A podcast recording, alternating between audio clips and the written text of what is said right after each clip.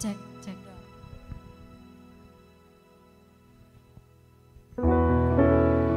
Salam Bapak Ibu yang ada di tempat ini dan juga yang ada di rumah. Mari kita bersama-sama kembali uh, mengikuti ibadah di pada malam hari ini ya Tuh. Dan mari kita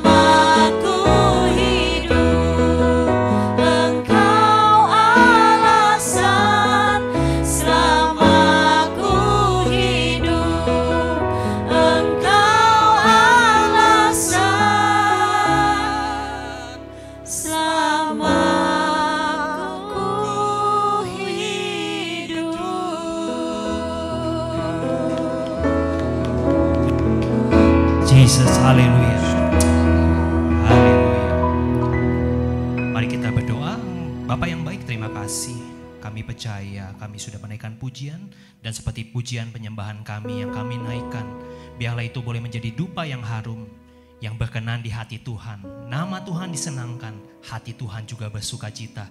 Karena engkau melihat anak-anakmu begitu antusias dalam menyembah engkau. Sebentar kami menyiapkan waktu terbaik kami untuk mendengarkan sabda firmanmu.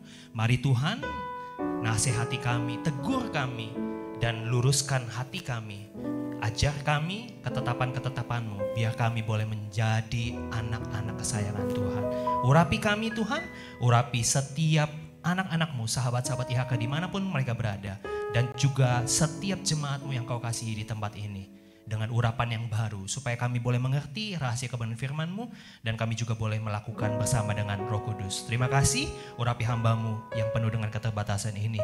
Biarlah engkau pakai mulut bibir hambamu untuk menyampaikan kebenaran firmanmu dengan cara yang sederhana, supaya kami bisa mengerti dan juga melakukan kebenaran firmanmu. Di dalam nama Tuhan Yesus Kristus, semua yang siap untuk menerima firman Tuhan. Mari kita katakan, Amin. Berikan sorak-sorai kemuliaan buat Tuhan Yesus. Haleluya, haleluya.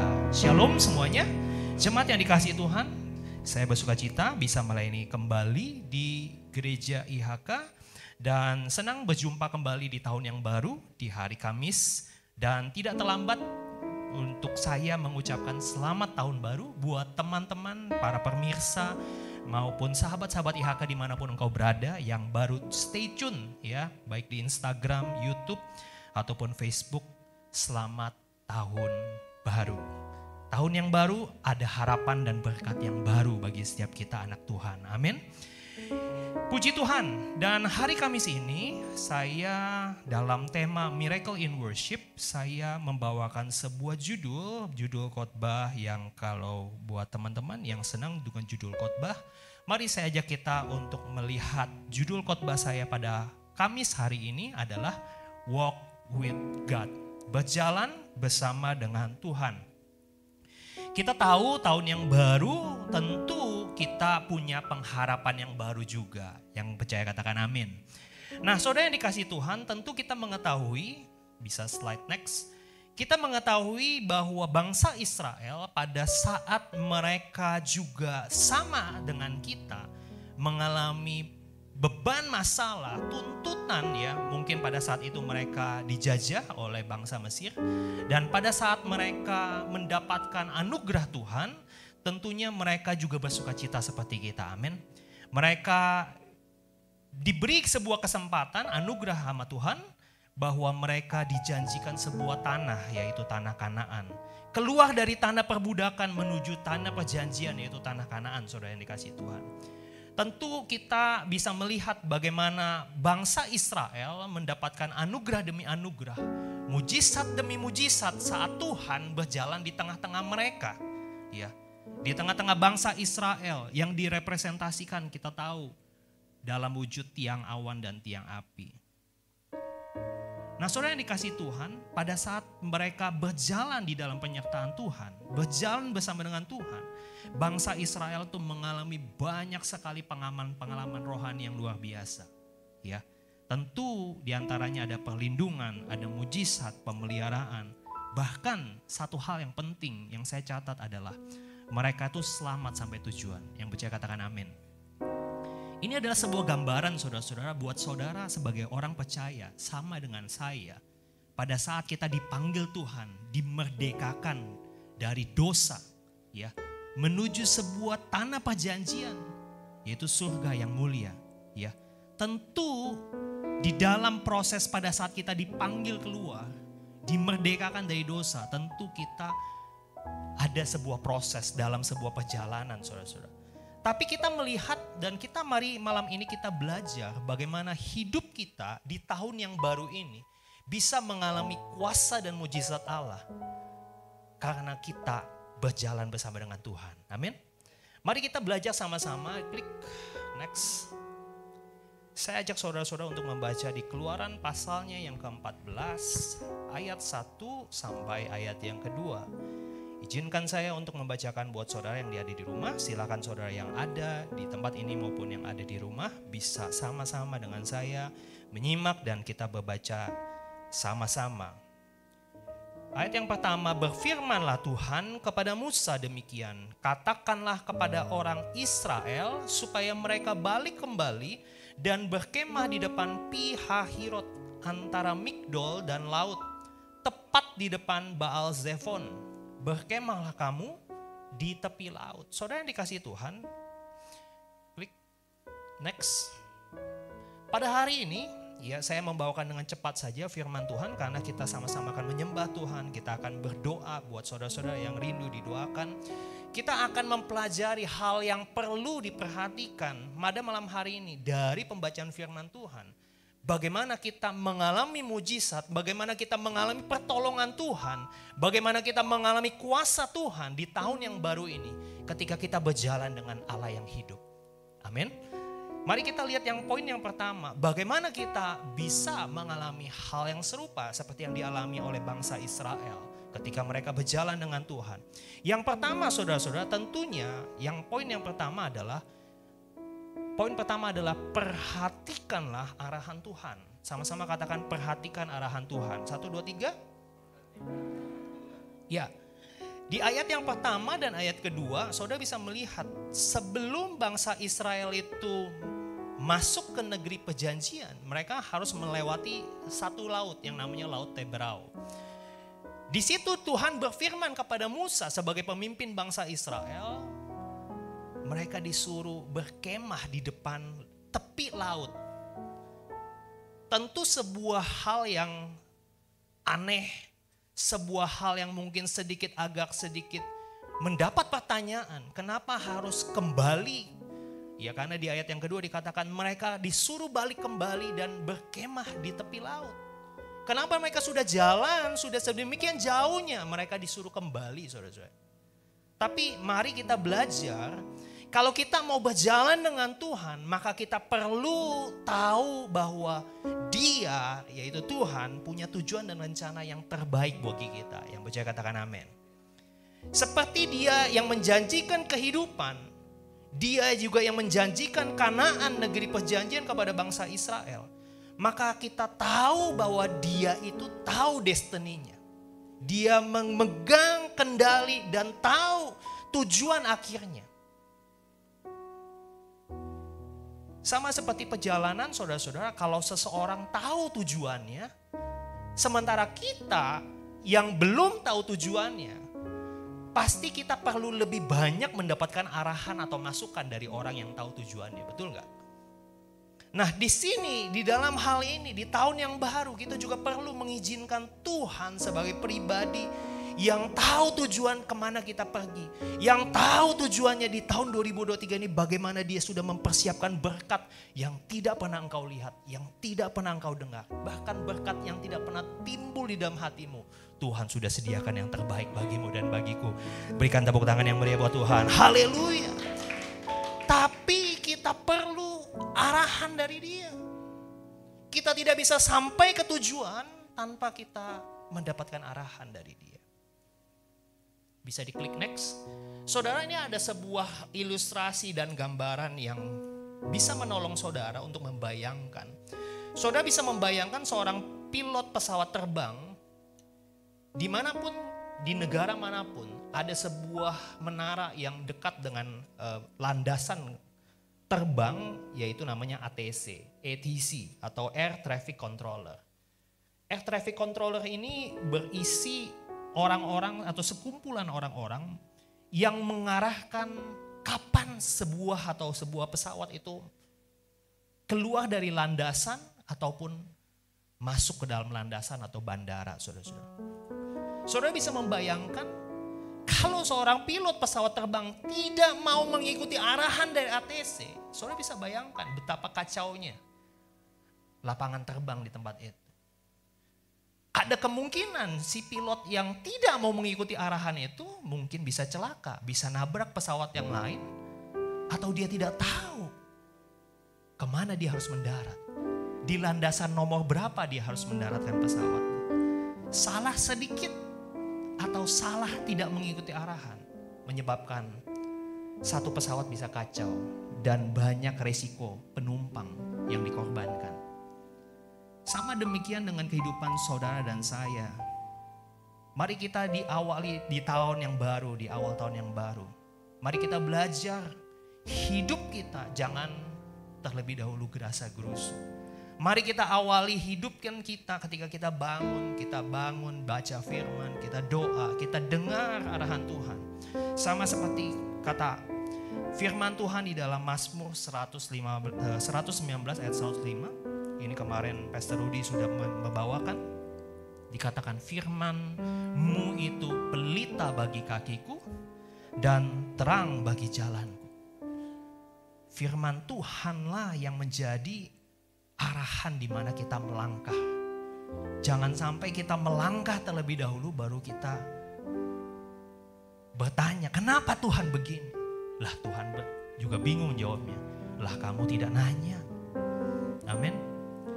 Dan sama seperti di dalam sebuah firman diambil dari kitab Yosua, klik next. Yosua 1 ayat 8 dikatakan, Yosua juga dituliskan di seperti ini di dalam kitab Yosua. Janganlah engkau lupa memperkatakan kitab Taurat ini, tetapi renungkanlah itu siang dan malam.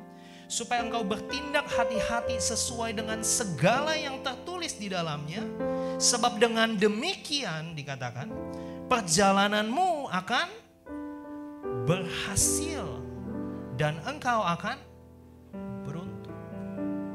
saya melihat banyak sekali buku motivasi, banyak sekali buku-buku kisah seorang sukses, tapi tidak ada buku-buku itu menuliskan sebuah garansi, sebuah jaminan ketika engkau mengikuti apa yang disarankan itu, kita tuh pasti berhasil dan beruntung. Tidak ada, saudara-saudara. Bahkan saya melihat bahwa kemungkinan orang yang sukses yang ditulis di, bi di biografi yang ada di toko buku itu hanya satu persen daripada semua orang. Tapi kita beruntung, kita puji Tuhan, kita punya Tuhan yang luar biasa. Firman-Nya meneguhkan kehidupan kita bahwa kehidupanmu dan kehidupanku pasti akan berhasil dan akan beruntung. Jikalau kita bertindak hati-hati sesuai dengan arahan yang ditulis di dalam firman Tuhan firmannya itu ya dan amin. Firmannya itu tidak pernah gagal mengarahkan engkau kepada tujuan, yaitu keberhasilan dan keberuntungan. Beri tepuk tangan yang meriah buat Tuhan Yesus. Sama-sama kita katakan kami perlu arahan Tuhan. Satu, dua, tiga. Ya. Yang kedua, next. Saya lanjutkan setelah arahan Tuhan yaitu apa lagi poin yang kedua di keluaran pasal yang ke-14 ayat 9 uh, sorry ayat 10 ayat 10 sampai ayat yang ke-12 cepat saja ayat 10 Ketika Firaun telah dekat, orang Israel menoleh, maka tampaklah orang Mesir bergerak menyusul mereka. Lalu sangat ketakutanlah orang Israel dan mereka berseru-seru kepada Tuhan. Lalu di ayat yang ke-12 dikatakan, Bukankah ini telah kami katakan kepadamu di Mesir? Jangan ganggu kami dan biarlah kami bekerja kepada orang Mesir. Sebab lebih baik bagi kami untuk bekerja pada orang Mesir ini daripada mati di padang gurun ini. Saya cepat aja saudara-saudara, ayat 10 sampai ayat 12 saudara bisa baca nanti di rumah. Saya mau memberikan poin yang kedua setelah kita mem, uh, memperhatikan arahan Tuhan. Yang poin yang kedua adalah pilihlah sebuah respon yang benar. Sama-sama kalian pilih. Yang pertama perhatikan arahan Tuhan. Yang kedua pilihlah respon yang benar. Soalnya dikasih Tuhan. Kita melihat bahwa pada saat Tuhan mengarahkan bangsa Israel untuk berkemah. Singkat cerita saudara-saudara, bangsa Mesir itu dibuat Tuhan itu berkeras hati. Firaun dan bangsa Mesir itu tidak mau melepaskan bangsa Israel. Lalu singkat cerita mereka Firaun mengumpulkan pasukannya lalu berhasil mengejar bangsa Israel di tepi sungai itu juga. Di ayat 10 kita bisa melihat bahwa Firaun dan posisi bangsa Mesir sudah dekat dengan mereka. Saudara yang dikasih Tuhan, Saudara bisa melihat di ayat 10 dan ayat 12 ada sebuah kontradiksi. Pada saat umat Israel menoleh ke belakang dan melihat bangsa Mesir yang telah mendekat, lalu sangat ketakutanlah orang Israel. Lalu mereka berseru kepada Tuhan. Soalnya dikasih Tuhan mereka di ayat yang 10 mereka berteriak, mereka berdoa, mereka berseru kepada Tuhan. Mereka bertanya, kenapa Tuhan seperti ini kejadiannya? Ada juga di ayat 11 dan 12 saudara bisa melihat mereka juga sempat dicatat mengumpat atau memarahi Musa, bersungut-sungut. Mereka komplain sama Musa, "Kenapa kamu bawa kami keluar dari Mesir? Apakah tidak ada tempat mati di Mesir? Bukankah kami sudah bilang sama kamu, lebih enak di Mesir daripada kami harus mati di luar sini?" Seakan-akan mereka mengatakan bahwa lebih enak berkubang atau nyaman di dalam segala dosa atau hal-hal duniawi ketimbang harus kami bertobat dan mengikuti jalan kebenaran. Saudara dikasih Tuhan, tentu kalau kita melihat bahwa ketika kita berjalan bersama dengan Tuhan, berjalan dengan Tuhan, diarahkan Tuhan bukan artinya saudara tidak ada masalah. Saudara jangan pernah berpikir saudara hamba Tuhan, saudara pergi ibadah, saudara rajin ke gereja, saudara rajin baca firman, saudara rajin berdoa atau menyembah Tuhan sekalipun. Bukan artinya semua tantangan atau masalah pergumulan saudara ditiadakan atau dihilangkan dari muka bumi sama Tuhan. Bukan. Sama seperti gambaran yang di depan sana. Sebuah perjalanan di bis yang sama, perjalanan yang sama, tujuan yang sama. Tetapi dua orang yang saudara bisa lihat yang sebelah kiri tampak sedih karena melihat dan memandang perjalanannya hanya dia melihat gunung-gunung dan batu-batu yang tidak ada bentuknya dan indah-indahnya sama sekali. Dia mungkin dengan murung dia berkata, kenapa perjalanan ini serasa berat. Sementara saudara bisa melihat di, di sisi sebelah kanan ada seseorang yang bisa menikmati perjalanan itu. Mungkin dia mengucap syukur buat setiap anugerah, buat setiap hal yang indah, pemandangan yang indah yang dia bisa lihat sepanjang perjalanan itu. Mungkin perjalanannya macet, mungkin perjalanannya berhenti-berhenti.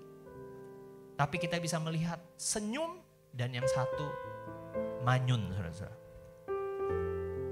Ada sebuah istilah, klik, yang ditulis oleh seorang filsuf yang namanya Ellis. Miss Ellis ini menuliskan, every day may not be good, but there is something good in every day. Setiap hari mungkin bukan hari yang baik, bukan hari yang terbaik buat dirimu.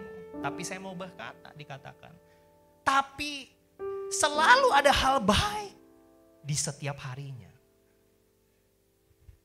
Kalau kita memilih bagian yang pertama, kita akan mudah kecewa. Kenapa Tuhan tidak jawab doa saya? Kenapa Tuhan tidak mengindahkan? Kenapa Tuhan tidak menolong? Kenapa Tuhan tidak sembuhkan sakit saya? Kenapa Tuhan tidak bantu saya pada saat saya dalam masalah ekonomi? Tapi saya mau berkata, Tuhan Yesus tetap baik. There's something good in every day. Mungkin hari ini adalah bukan hari yang terbaik. Tapi saya mau berkata, masih banyak hal-hal yang baik yang terjadi di dalam kehidupanmu dan kehidupanku setiap harinya. Karena Tuhan yang baik. Mari kita belajar untuk meresponi apa yang menjadi kehendak Tuhan. Ketika kita di dalam proses perjalanan bersama dengan Tuhan Mungkin kita sedang menantikan jawaban doa kita. Mungkin kita juga sedang dalam pergumulan. Mungkin kita dalam sakit penyakit yang Tuhan juga belum sembuhkan. Mungkin kita juga dalam pergumulan masalah ekonomi yang Tuhan juga belum jawab. Tapi saya mau berkata, saudara bisa memilih respon yang benar. Apa pun terjadi, tapi hati ini tetap. Hati ini tetap bersyukur atas kebaikan dan kebesaran Tuhan. Bahkan Rasul Paulus sekalipun pada saat dia melayani Tuhan, kurang apa saudara-saudara? Dia melayani Tuhan dengan militan. Dia melayani hampir dua per tiga daripada perjanjian baru. Ditulis surat-suratnya. Begitu aktif, begitu militannya. Pengajarannya.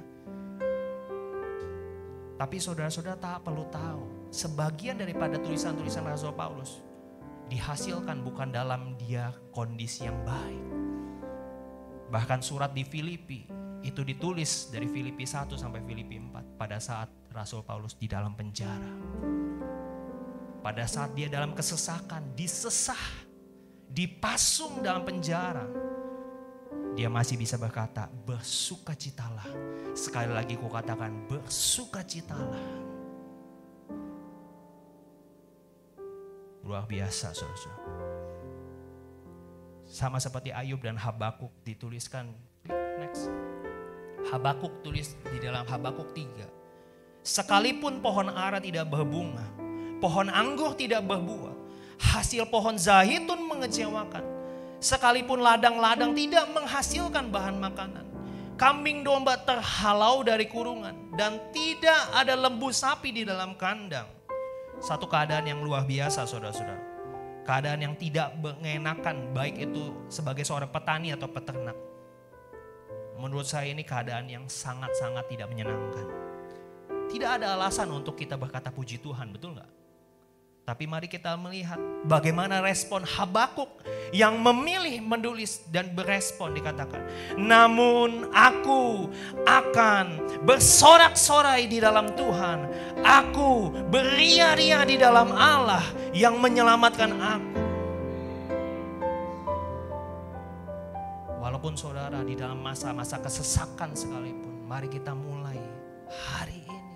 Di tahun yang baru ini sama seperti Pastor Charlton mengatakan di hari Minggu. Kadang ada satu keadaan yang tidak bisa kita rubah. Tapi kita bisa merubah bagaimana sikap hati kita merespon terhadap keadaan yang tidak bisa kita rubah. Ada sesuatu yang bisa kita kontrol dan ada sesuatu yang tidak bisa kita kontrol. Untuk sesuatu yang tidak bisa kita kontrol, mari kita tetap bersuka cita. Mari kita tetap beria-ria, bersorak-sorai di dalam Tuhan. Karena namamu dan namaku tercatat di kitab keadaan. Di sorga yang mulia. Berikan sorak-sorak yang kemuliaan buat Tuhan. Haleluya, haleluya. Puji Tuhan. Jangan lemah, jangan patah semangat saudara-saudara. Mari kita tetap berkata, Tuhan Yesus baik. Amin. Yang terakhir poin ketiga. Dari keluaran pasal yang ke-14 ayat 15 Berfirmanlah Tuhan kepada Musa, mengapakah engkau berseru-seru demikian kepadaku? Katakanlah kepada orang Israel supaya mereka berangkat dan engkau Musa, lihat dengar, angkatlah tongkatmu dan ulurkanlah tanganmu ke atas laut dan belahlah airnya sehingga orang Israel akan berjalan dari tengah-tengah laut di tempat kering. Saudara dikasih Tuhan, Musa Berkata kepada orang Israel, nggak perlu takut. Di depan itu laut, saudara-saudara. Gak ada jalan. Kiri kanan padang gurun, padang belantara. Tidak ada Alfamart, tidak ada Alfamidi, tidak ada Indomaret, tidak ada Carrefour, saudara-saudara. Gersang, sang, sang, sang, sang. Di belakang tentara Mesir sedang di dalam tentaranya mengejar mereka mau membinasakan tentara semua bangsa Israel. Musa hanya berkata, "Jangan takut." Lalu Tuhan berkata kepada Musa, "Kenapa kamu hanya berkata jangan takut?" Tuhan memerintahkan Musa untuk angkat tongkatmu, ulurkan tanganmu ke atas laut dan belahlah airnya. Soalnya dikasih Tuhan kalau saudara jadi Musa, saya mau tanya, depan gak ada jalan loh saudara-saudara. Tuhan suruh belah laut. Tuhan suruh angkat tongkatmu, ulurkan tanganmu, belah laut, buka jalan. Mari kita melihat respon Musa yang luar biasa di ayat 21. Lalu Musa mengulurkan tangannya ke atas laut. Dia hanya taat.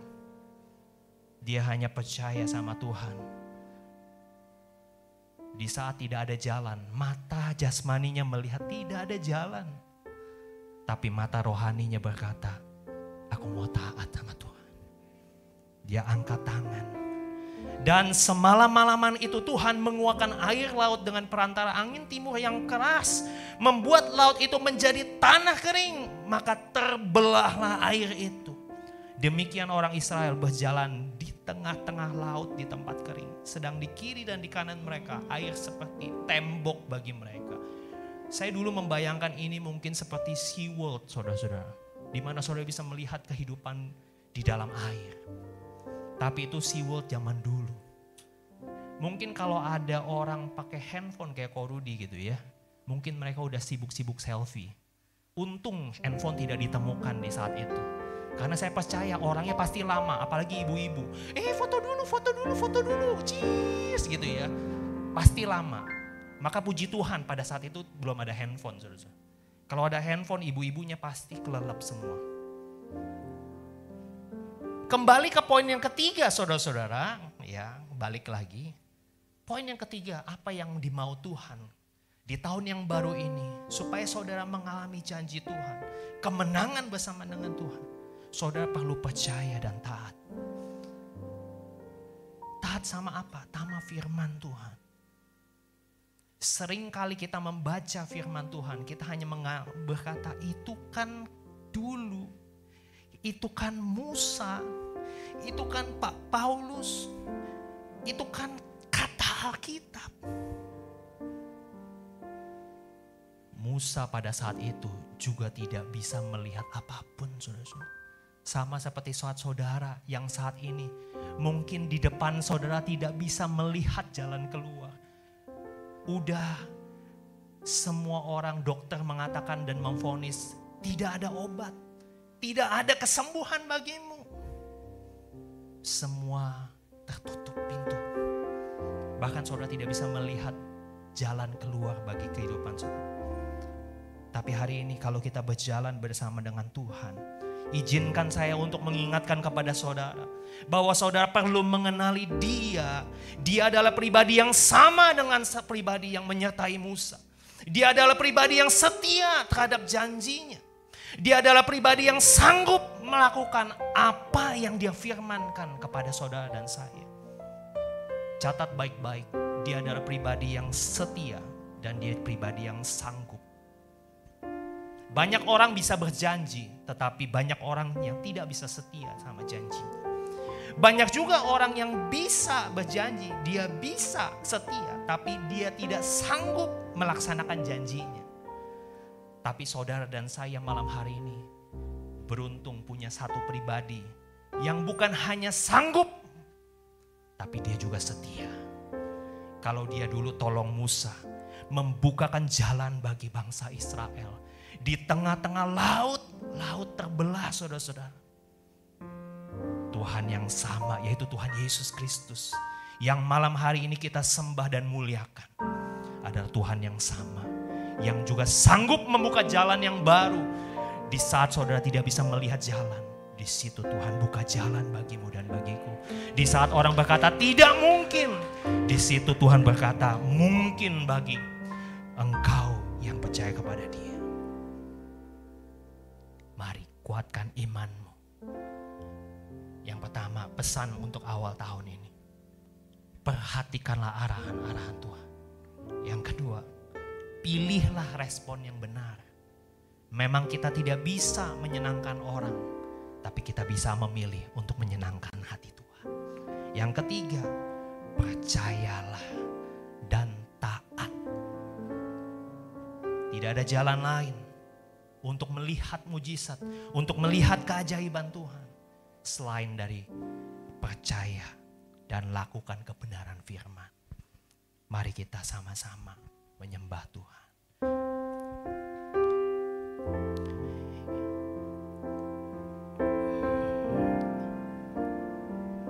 Yang membelah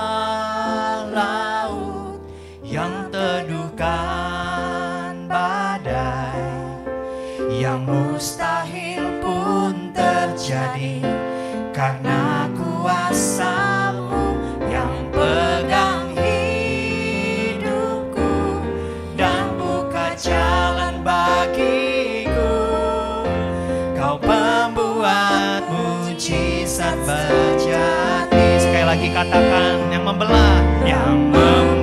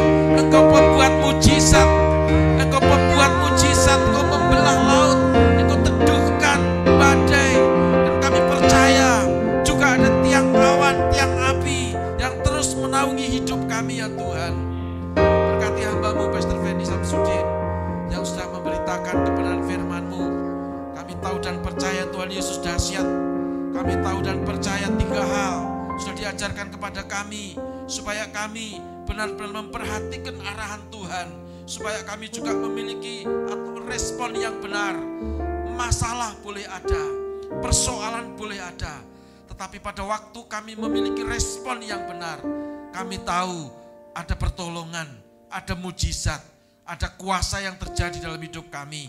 Dan Tuhan juga mengajarkan kepada kami supaya kami terus percaya, bukan melakukan hal-hal duniawi, tetapi melakukan apa yang Tuhan perintahkan dalam hidup kami.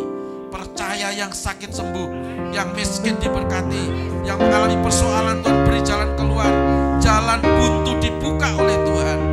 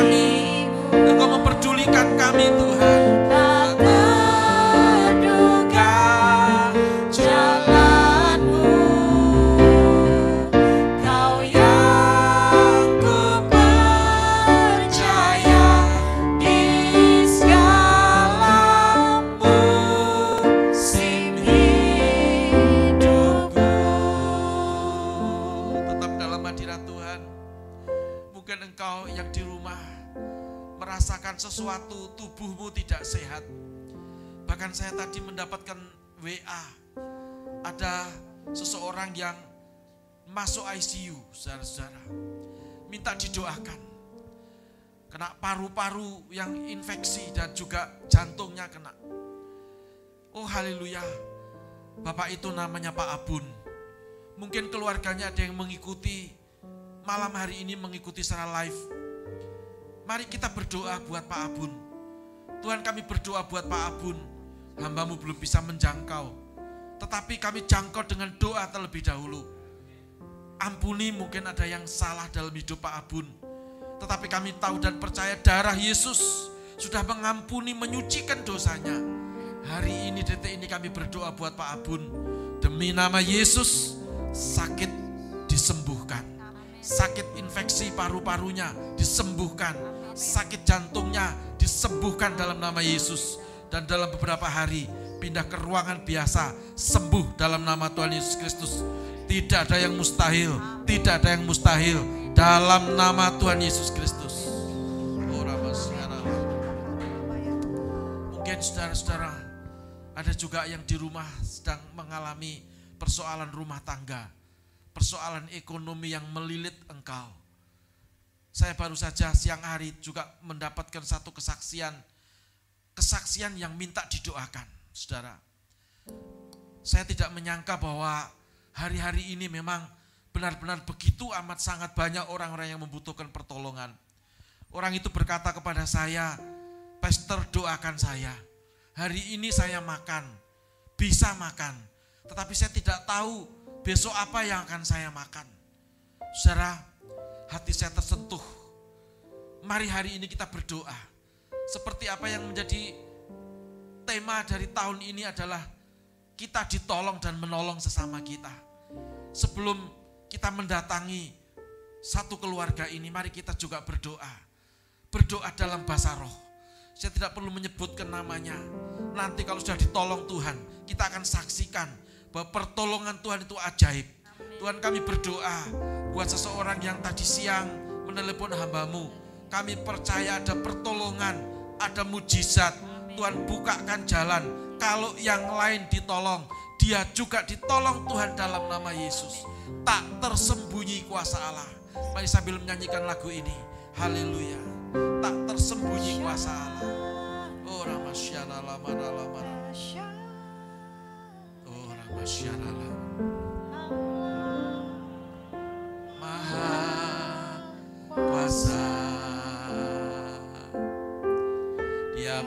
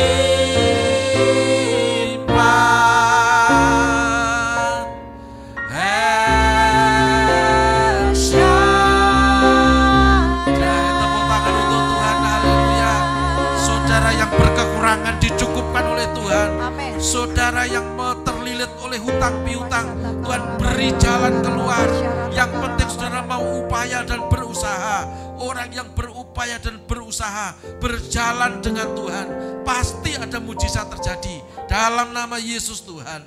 Oh haleluya, haleluya. Terima kasih Bapa di surga. Terima kasih Roh Kudus.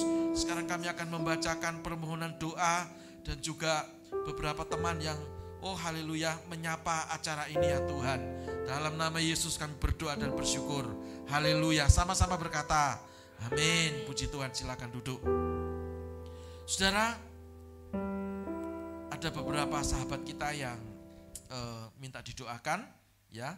Ini ada Ibu Tri minta didoakan supaya eh, disembuhkan Tuhan dari sakit demam ya. Dari hari Rebu kemarin Ibu Tri sakit demam. Kita berdoa ya. Saudara memang ini musimnya tidak bagus. Tadi di tengah-tengah ibadah juga ada yang telepon saya ya setiap jam 7 sore kenapa badannya demam ya katanya oh, sudah dua hari ini dia bertanya kepada saya apakah saya disantet? Apakah saya diganggu orang jahat? Ada mantra guna-guna ya. Saya berkata ya tidaklah. Ini kan musim pancaroba ya. Jadi kalau hujan ya hujan lebat sekali dan dingin ya. Tapi kalau panas panasnya luar biasa. Seolah-olah terjadi ekstremitas suhu ya. Jadi ekstrim sekali suhunya. Karena itu saya pesan Saudara jangan ngeroh-ngeroh ya. Ini bukan karena setan, tetapi memang cuacanya baru tidak bagus ya. Istirahat cukup, minum air banyak ya. Bukan eh, minumnya air kopi banyak-banyak enggak, tapi air air putih ya. Saudara eh, banyak-banyak Lalu kemudian minum vitamin ya sambil bersuka cita karena Alkitab berkata hati yang gembira adalah obat yang manjur. Amin. Tuhan. Nah itu nasihat kami kita berdoa dulu buat Ibu Tri. Tuhan Yesus kami berdoa buat Ibu Tri yang lagi sakit ya, demam ya Tuhan mulai dari Rebu sampai hari ini. Tuhan jamah dia dengan kuasa anugerahmu, darah Yesus menyucikan dia, darah Yesus menyembuhkan dia, bilur-bilurmu menyembuhkan dengan sempurna dalam nama Yesus. Besok kami akan mendengar berita bahwa Ibu Tri sembuh dari sakit demamnya dalam nama Tuhan Yesus Kristus. Haleluya.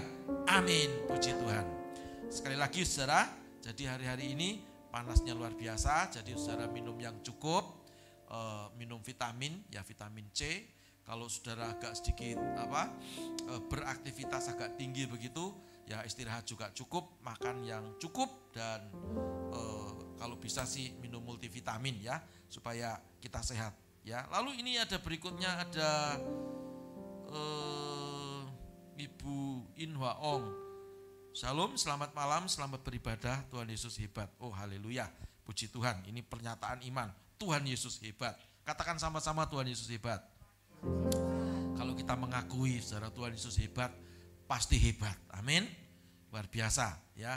Kesaksian lagi gereja yang kita dukung, kita bangun di Wonogiri ya, sedang bingung memikirkan gimana plafonnya, duitnya semestinya sudah cukup ya. E, tapi saya lupa kalau ternyata harus ada e, sound system yang harus dibeli, harus ada alat musik yang dibeli. Sound systemnya saja 57 juta, belum lightingnya sekian-sekian membutuhkan 67 juta ya. Puji Tuhan, hari ini ada berkat ya, plafon sudah dikirim ya. Haleluya, tepuk tangan yang paling meriah untuk Tuhan.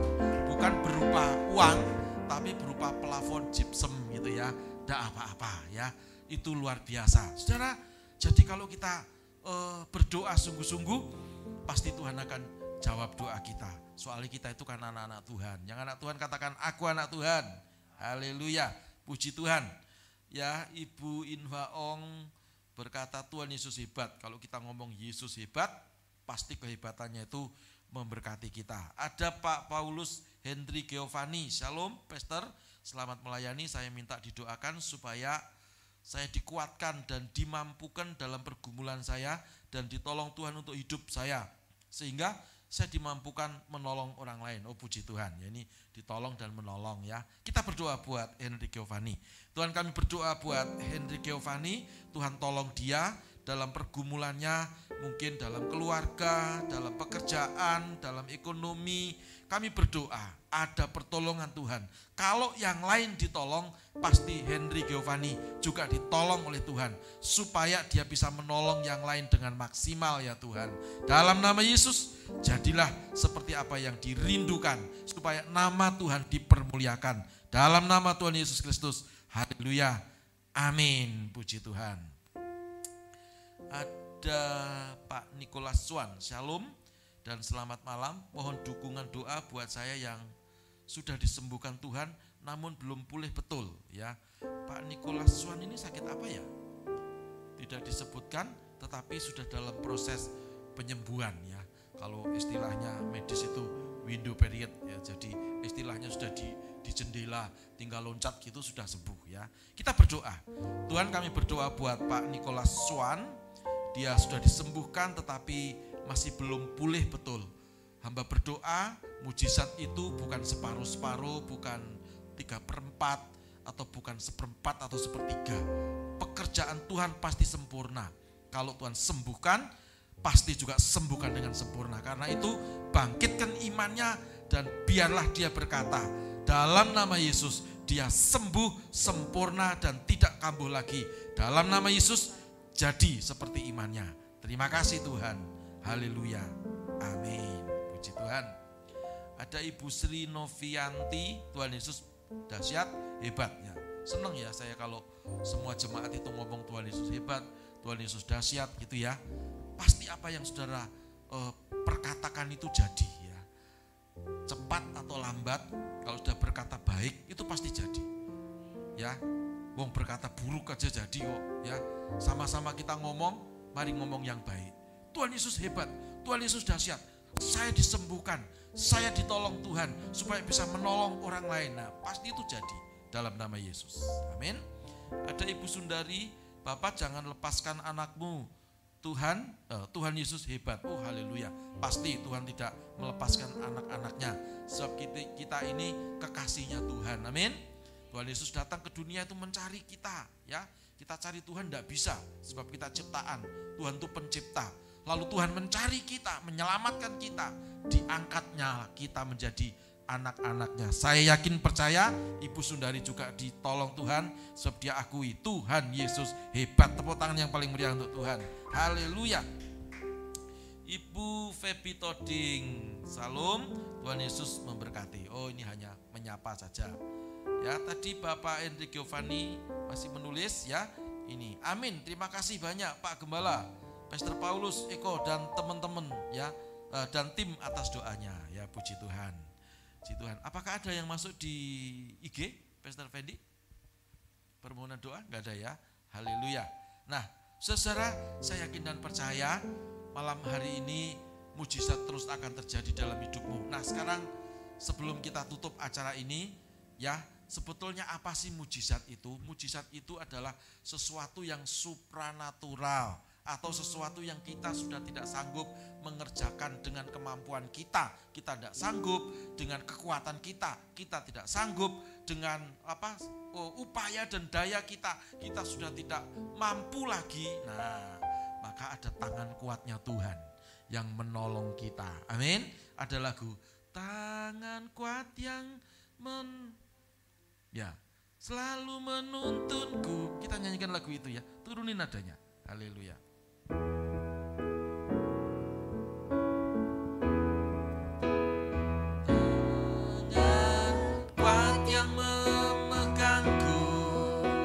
Selalu menuntunku.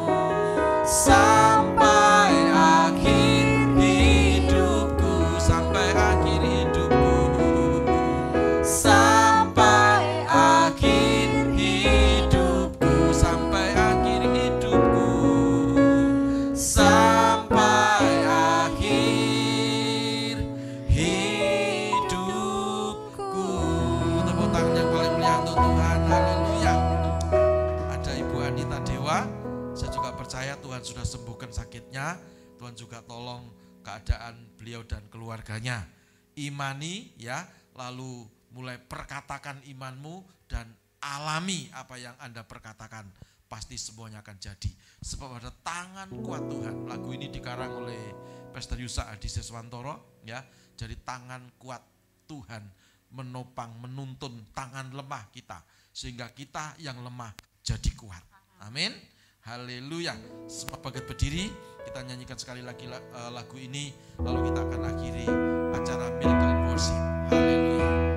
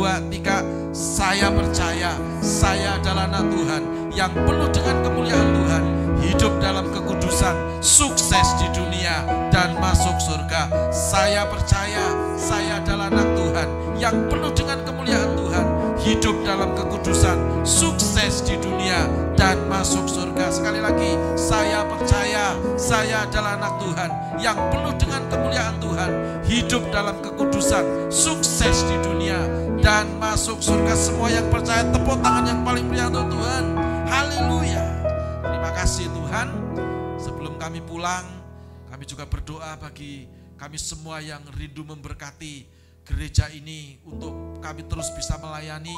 Mari Tuhan berkati mereka semua, baik yang mengembalikan perpuluhan ataupun yang memberkati dalam bentuk kolektor ataupun apa pun namanya. Lipat kali gandakan, kembalikan dengan luar biasa. Dalam bentuk kesehatan, dalam bentuk apa pun yang jelas yang penting seperti janjimu mereka semua akan jadi kepala bukan jadi ekor. Naik terus dan tidak pernah turun. Mari angkat kedua tangan saudara tinggi-tinggi dalam hadirat Tuhan. Tuhan menyertai engkau dan melindungi engkau. Tuhan mengangkat engkau jadi kepala bukan jadi ekor. Segala apa yang saudara kerjakan Tuhan Yesus buat berhasil dan beruntung. Dan hari ini berkat Tuhan melimpah tahun 2023 ini Tuhan akan menjawab semua doa-doamu yang belum dijawab di tahun-tahun yang lalu. Dalam nama Yesus Kristus Tuhan. Haleluya. Sama-sama berkata. Amin. Puji Tuhan. Tuhan Yesus memberkati kita semuanya. Selamat malam. Salam Ihaka.